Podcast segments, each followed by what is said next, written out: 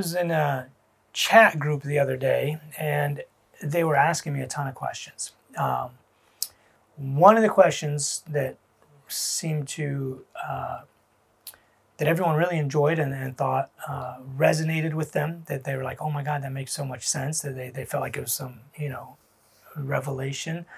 Um, clearly, they haven't been watching my videos, but they asked me, "What do you think are the three most important things when it comes to weight loss or fitness or you know being healthy? What what are like the three biggest mistakes people make?" So my the first and the biggest mistake people make is trying to do an overly restrictive diet you know and you can be overly restrictive in the kinds of foods that you eat like you're never going to eat a carb again or you're never going to eat fat again or you're never going to eat protein again like whatever it might be never drink alcohol again like whatever trying to be super overly restrictive in the kinds of food you eat or another way to do it is being overly restrictive in the time that you eat well i'm going to fast for 72 hours only drinking water and then eat on the fourth day or i'm going to fast all day and only eat from 1 to 5 p.m. Like whatever it is, there's lots of different ways to be overly restrictive. Or, you know, people say, I'm never going to eat after 7 p.m. Or I'm never going to eat sweets or candy again. Never going to eat processed foods again. Okay, they're very, very restrictive. The problem with very restrictive diets, according to science and all of these research studies that we have now that I've talked about a million times in all of my super long lectures, is that the adherence is low. You might be able to do that for a month or two, maybe three, but all the studies they've looked at with people who are doing very overly restrictive types of dieting, definitely in six months or around the nine month mark, they're all back to eating the way they were. And because they didn't learn how to eat within a calorie limit and they learned how to eat just super restrictive, they end up gaining their weight back because they weren't given the tools and didn't learn how to actually eat what they enjoy eating. So, my biggest thing is you have to eat what you enjoy, just a lot less of it. If there's one thing I tell my patients, and you hear me over and over again, all the students that have rotated with me have heard this eat what you like. It just has to be a lot less. Look at the Leslie diet. Search search Dr. Alo Leslie diet. I told Mr. Leslie, I was like, listen, Mr. Leslie. He asked me, he's like, Dr. Alo, what's the best diet for me? The best diet for you is the Leslie diet. It's what you've been eating for the last 40 years. You need to eat that for the next 20 to 30 years. Eat what you like. It just has to be a lot less. All of your cardiovascular risk factors, inflammatory markers, health markers, all of those improve with weight loss alone, regardless of what you're eating. So just eat what you enjoy, just make it less.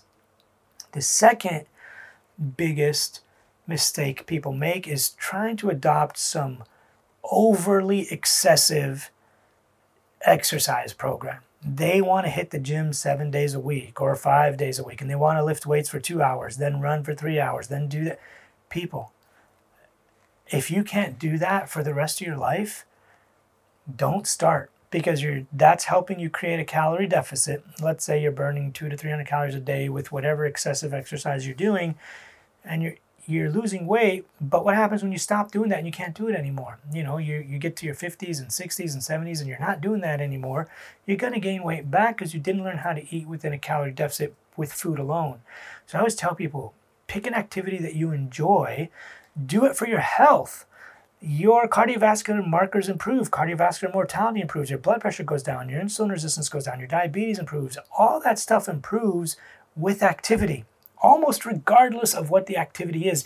You could do wrestling with your kids, you could do or go on a bike ride with the kids, you could do walking, hiking, anything, swimming, aerobics, Pilates, yoga, whatever activity you enjoy will improve your cardiovascular health and longevity. No questions about it. So pick something you enjoy and do it at a frequency that you can do for the rest of your life. Just if you walk every Monday, walk every Monday.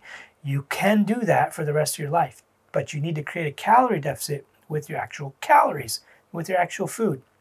It's very easy to control calories in, very difficult to control calories out. Like I said, 5% of your daily energy expenditure is movement or exercise, purposeful exercise. Very hard to increase that past that 3 to 5 uh, percent. So just do something you enjoy. The rest of your calorie intake is what you can control. Just cut it. Just cut it and you'll be fine. Um, the third biggest mistake that I stress the most, and this causes behavioral issues, psychological issues, eating disorders. The biggest, the third and biggest one is having a bad relationship with food. I can't tell you how many times I'm, I'm somewhere with some friends and somebody looks at me and goes, You're eating ice cream? You're eating that? Like, yeah. Like, isn't that bad for you? No. I'm within my calorie limit. I can eat two scoops of ice cream tonight. No big deal. I'll still lose weight. I'll still be shredded uh, my cholesterol will be down, my blood pressure will be down, whatever. All of that improves with weight loss alone, regardless of how you achieve the weight loss. I like to stress that because it's true. And in my long lectures, you can read all those studies. Go to my three hour lecture on weight loss or any of the other ones. That um, no matter how you lose the weight, if the weight is coming off, all of your health markers, inflammatory markers, all that stuff improves. I don't like when people label food as inherently good or inherently bad pizza, ice cream, pop, they're not bad. They're just a combination of macronutrients that maybe you don't like. They're maybe mostly fat and carbs, or they're mostly this or mostly that. It doesn't matter. If you need carbs to because you're working out you're trying to gain muscle or you or whatever, or you just need a few carbs because you're still trying to lose weight and you have like you know 150 carbs left over that day, you can eat a pop tart. Really, you can. It makes you happy. It keeps you going. You don't get depressed about your food choices. You don't feel bad. You don't feel guilty. You feel energized. If I eat a Pop Tart or whatever it might be that I enjoy, I feel good. It releases endorphins. I feel great and it keeps me going. Same thing with healthy food. Kale and quinoa, it's a combination in the kale. For kale, for example, it's fiber and air and water mostly, um, maybe a little bit of carb and maybe some protein. And quinoa is, you know, carbs and mostly uh, some protein.